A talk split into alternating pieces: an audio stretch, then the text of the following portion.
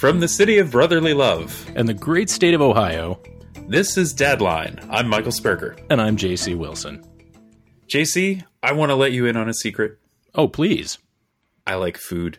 No, you and me both, brother. I like big food, and I cannot lie. Amen to that. And in crazy times like this, sometimes food is the fallback, right? Yes. I've been busily working on my COVID-15. Can we trademark that and get that on some t-shirts really fast? It might be too late, actually. No, bummer. It might have already happened. So we gone through phases in the house. So we had a quesadilla phase. I had a hot dog phase. There's obviously been a pancake phase. I made a pan of brownies for dessert after dinner on Sunday, and I had one square. I was showing a lot of restraint. And then by Monday evening, they were gone. That sounds a lot like our house. We baked up some cookies and some sundries for Mother's Day, and they are not faring well. It's only been a couple days, but they're practically gone. So yeah, I could say our food game is definitely on. We're still doing the regular litany that we usually go through in the course of a week, but we are kind of branching out a little bit on the weekends, trying to work with the staples that are available and whatever it is the store had. So kind of hoping that we kind of up our game with things like some of the ramen we got a new cookbook for. So who knows? A ramen cookbook? Yes, sir. Fantastic. I mean, I do find here that we're cooking a lot more. We're cycling the dishwasher twice a day. That's my barometer for how much kitchen action there is right now. You know, I was thinking about this, though. We have an awful lot of gentlemen friends that we spend a lot of time with around food. And I wonder if maybe we bring them in for a little conversation. Capital idea, young man. Let's go to the tape. Hi, this is Greg. What is your role on the earth, Greg? Playing fast and loose with the truth and trying to raise a dog in this crazy mixed up world. I don't know.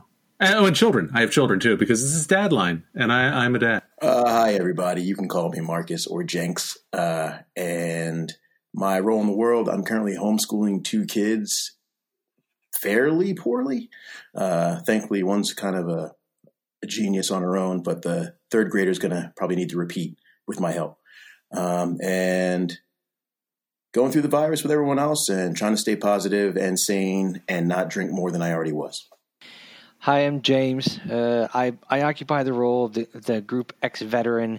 I did a bunch of time in the military. I work as a very, very stereotypical defense contractor, and I'm also the self-purported cook of the group. It's a rough crew. But tonight, we gathered this auspicious collection of characters to talk a little bit about something maybe we can all kind of wrap our brains around if we have any brains left. And that's food. As a group of gentlemen, we have an awful lot of connection made around food. We've got, mostly irregularly scheduled get-togethers, and then a couple that happen on a fairly regular basis. And they all kind of revolve around food. So we thought we'd throw that out there to this group and sort of see where we go. Sure. Like a cow to the piranha. Fancy. So are you talking about food in this current situation we're in, or food like memories? Like what do you want to talk about? What kind of food are we eating these days since we mostly have to cook for ourselves? You can't tell it from the weather right now in the Northeast, but summer is coming real soon. Any particular summer foods you're looking forward to? Lately, I've been cooking more, and fortunately, my wife's been able to continue working from home. So I'm like, look, you do that. I'll do the schooling. I'll take care of like running out into the world with the face mask and getting all supplies. We have a child who has severe food allergies. So that's been a challenge, being able to get a bunch of things that normally we'd have on hand for him to have. So I've kind of like, well, you know what? Maybe I just need to start kind of finding some things I can make on my own that are safe for everyone. And we're not making 6 different meals for 4 people. So, I'm kind of a newbie as far as cooking goes. I'm more of a takeout guy and or let her do it guy. But I've been doing ribs a lot more. I did get master class. I've been looking at that cooking stuff there. I'm really excited to try a couple things. But most recently, a friend of mine made this French fry recipe or something with like this garlic lemon aioli. And I was like, let me just try that. So I made handmade fresh French fries, and everybody raved about it. It was a nice ego boost for me. So I'm just trying out new things and see what happens. As far as summer goes, I can't wait to get some actual proper ribs because my rib game needs some work still. You know, I'll jump in there on that because, you know, we've been in the process of moving. So we've had like 85% of our stuff. And in that 15% of stuff that we didn't have were things like, you know, my chef's knife and cutting boards and spatulas and a bunch of stuff that we thought we weren't going to need because we were going to go back and like start school and we weren't going to have to. Okay, so all that fell apart. But the big thing I didn't have was my grill. But my grill and I have been reunited and it feels so good. And I've got. Are we gonna have to clear that? Do we have to? No, less than 30 seconds. Fair use. You have to say fair use. I think we're good. But yeah, I've got stuff that I've been trying to put together because the current situation has me a little concerned about the pork supply, and that led to a nice little trip for supplies out to Costco. So I know I've got some stuff in the freezer that's going to take care of me come summer. But yeah. Yeah, we've been doing all the cooking indoors all the time, and now that I've got the grill, I feel like my game is back. Like, cooking over fire is kind of my thing. Right, shouting at the sky gods. Wait, quick question. Who here all has a deep freezer or a second freezer for their food? I've not raised my hand. I do not, but this is something that early on, you know, we decided that, you know, should we survive the next few months, we are definitely getting a basement freezer because I am just going to be aiming for venison. Mm-hmm. I don't hunt, but I drive poorly. But, you know, we've been looking. I mean, you would think that all of a sudden we were preppers and survivalists. But going into the lockdown, I was, you know, pretty much told that I'm losing my job. And so my wife and I, you know, decided to, you know, really kind of, you know, bear down on essentials. So we have like cabinets full of beans. I kid you not, because, you know, we've been really trying to thinking about this. And one thing we lack is definitely more freezer space within the whole kind of, you know, lockdown menu. You know, my wife refuses to let me, because, you know, it's all about allowances, let me go to the store. Particularly, she's been, you know, engineering different pickup spots. So local supermarket chain, Walmart, they have places where, you know, people will just put food in your car and you kind of hope for the best. It's sort of like, you know, the communist way. I'm thinking, you know, back in Soviet Union when you would just show up in line and hope, you know, whatever's in today might be able to feed you. So, you know, we show up in line and, you know, some guy from Walmart put some bread in my car, and I, you know, call home excitedly, like, darling, we have bread today. You get 2 gallons borscht. That's it. Yes. But within that, you know, we've been, you know, very kind of scientific about and we've always been this way about food choices and, you know, what we feed the family. Mm-hmm. And so there's only, yeah, we only do essentially one meal. Every other meal the children have to kind of fend for themselves or of age by this point. And it's, you know, we definitely do the, okay, vegetable, starch, and protein. And right. We look at it from that point. It's like, what is our protein source? And, you know, we wait for the machine to spit out the pill. If I can throw it out there, for me, I've always been a bit of a planner when it comes to that. Do I have a deep freeze at the house? I plan out meals. Of course, yeah. I'm one of those guys that will actually arrange a freezer order from a butcher. So you plan out. You know, you don't have to necessarily go into the dirtiest detail of 30 days worth of meals, but if you spend a couple $100 on a meat order, you're expecting it to kind of stretch for a good long while. Right. And honestly, in the long run, if you do your homework, you can actually end up doing a pretty good job up against having to buy regular meat either at the grocery store, the big box store. Just plan it out. The longer history that you have in planning out your meals, the easier it will be because, you know, one time you might try something, the kids don't bother with it, and the wife doesn't like it. You change your order up, and all of a sudden, after a while, you against your history, you're doing really, really good work. I get the feeling that if he's admitting to owning one deep freeze, he actually has three. Number one, secondly, I tried to actually go and get one. I'm sorry, go ahead. They're also on the Generac that's out back, so you know there's that too. No, here's the funny thing. I had my house all the knob and tube yanked out, and yes, indeed, I did have them put an outer link in for a backup generator. I haven't gotten that generator yet, but it is ready for happening. Yeah. Well, I tried to go find a deep freeze when this all started going on. I was like, you know what? We should probably think ahead. You know, Laura's folks have had one for years, and we wanted one that was the right size and not be a big tank like they have. But I would go into the stores, like they're like laughing at you going, yeah, right. Like, why? Yeah. Let me guess. You want to go meet J-Lo next? Like that kind of thing. So mostly you can find them by accident if the truck just showed up and the guy hasn't gone inside yet. That's basically the only way you can find a deep freeze right now. Yeah. You know, that's one place where we lucked out because we had a deep freeze when we lived in Texas. And much like James was saying, we would buy, you know, a quarter cow. And then we were, you know, hit by Hurricane Ike, and, you know, the deep freeze will keep things cold for about 24 to 48 hours if you keep it closed. After 7 to 9 days of not having power in the July that is Texas, you've got a giant bowl of meat soup that does not smell good. And since then, and then like, you gotta cook it all. Well, right. Like we didn't have time. So yeah, but we got lucky when we moved here because we showed up and somebody had thrown in like a builder grade refrigerator to sell the house.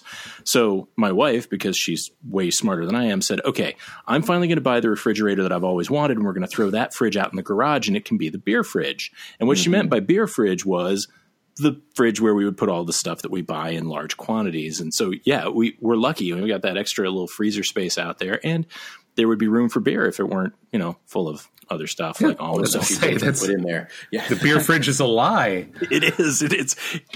If we could skip it to granddad line, my father has a fridge in the garage, his beer fridge, that is actually stocked full of beer, and he got that from an elderly. Got that fridge as a gift from the elderly man next door when he bought his new refrigerator. So he has a refrigerator that's probably been around since the Eisenhower administration, that is purely devoted to.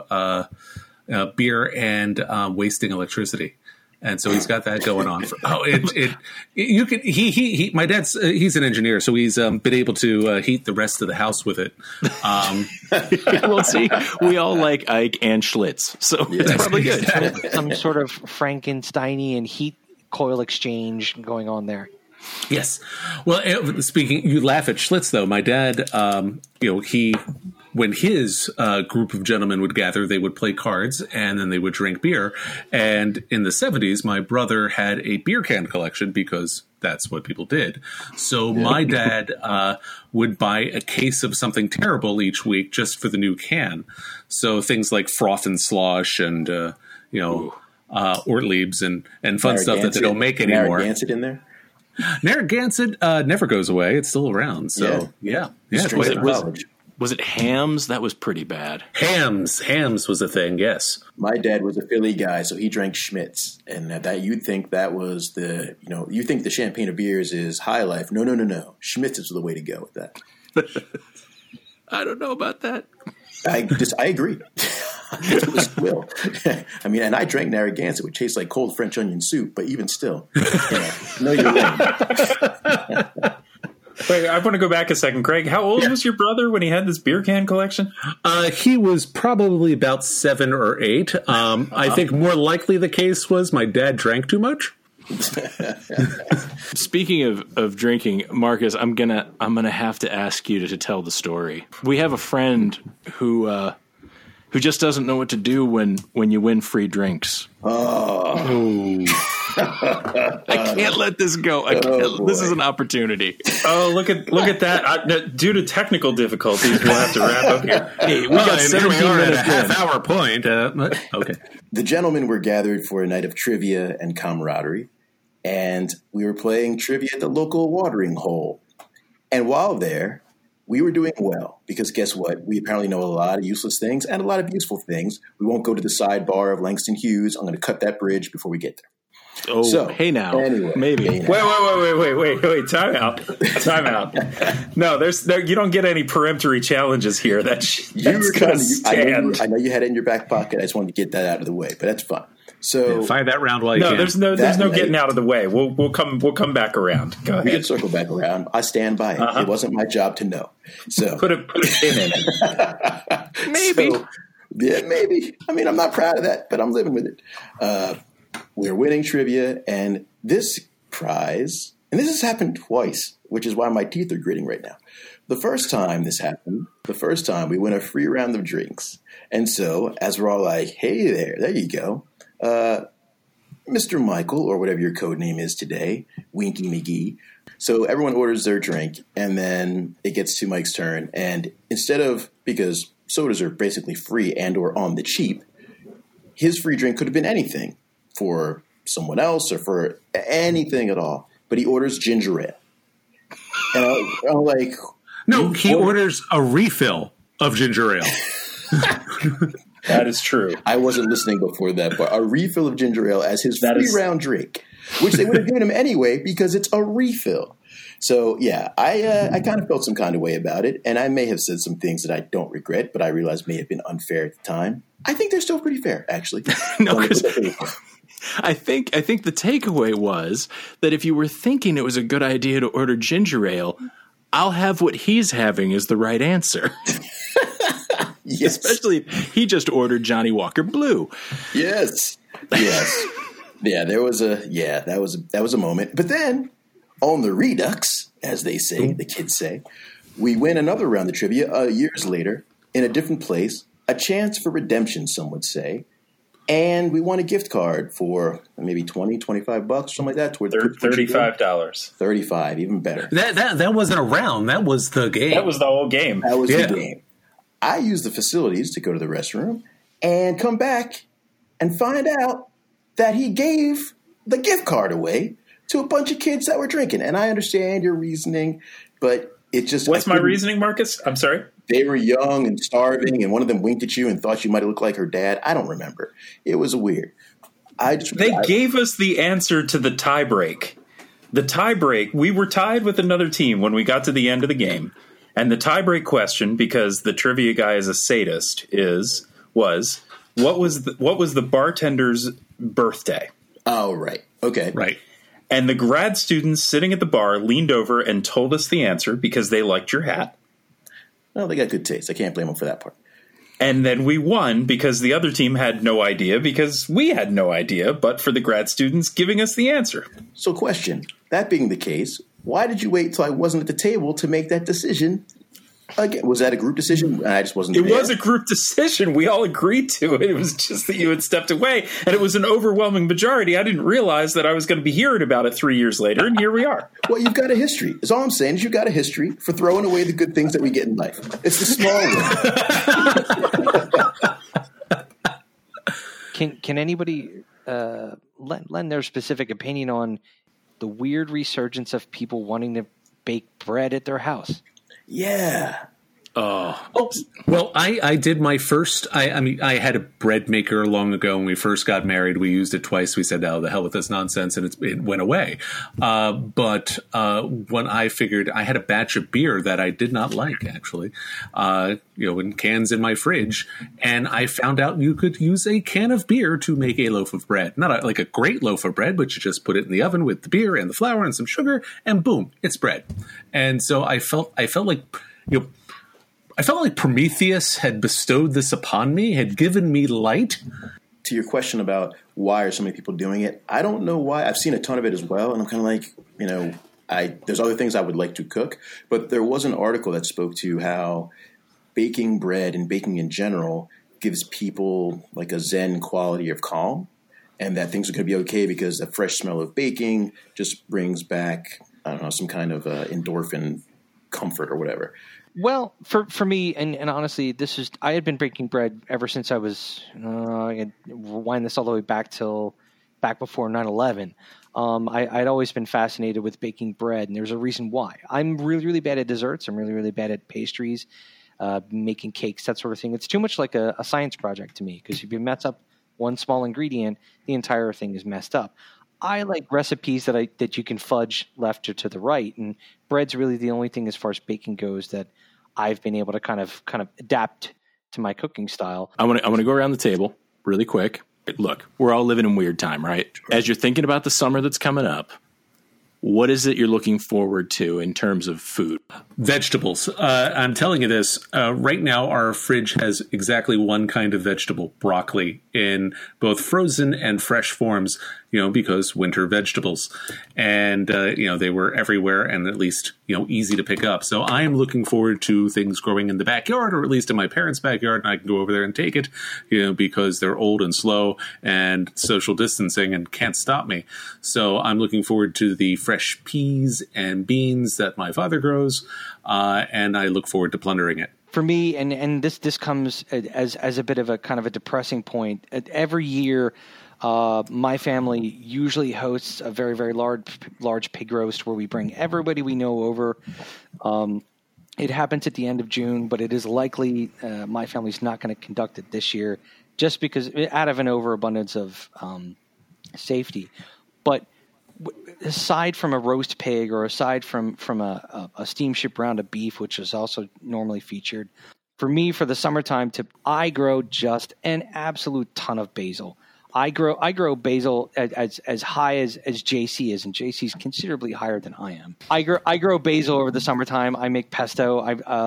Basil is just an absolute necessity for this household.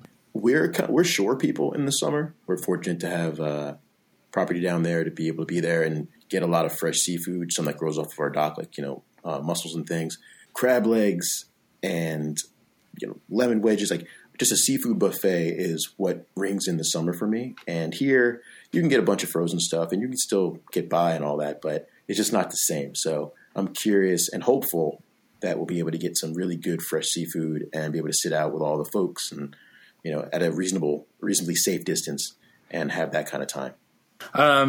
When I think about summer food, I think about fruit. In the past few years, I've kind of gotten into doing all the grocery shopping for the family. Our oldest has graduated from college and lives on his own now. Kid two has been off at school, so it's kind of zeroed in on my youngest, and she eats a ton of fruit.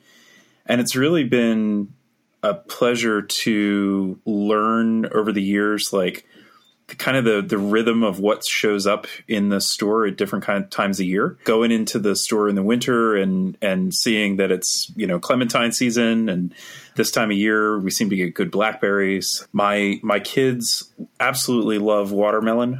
So when you get to that point in the season where there's just those giant boxes of watermelons in the grocery store in the summer, that's a big thing for us. We'll bring one of those home, and the kids will plow through it in, you know, a day maybe. And along those lines, I also love just watching. You get to that point in the middle of the season when the corn gets down to like 10 cents an ear because there's so much of it.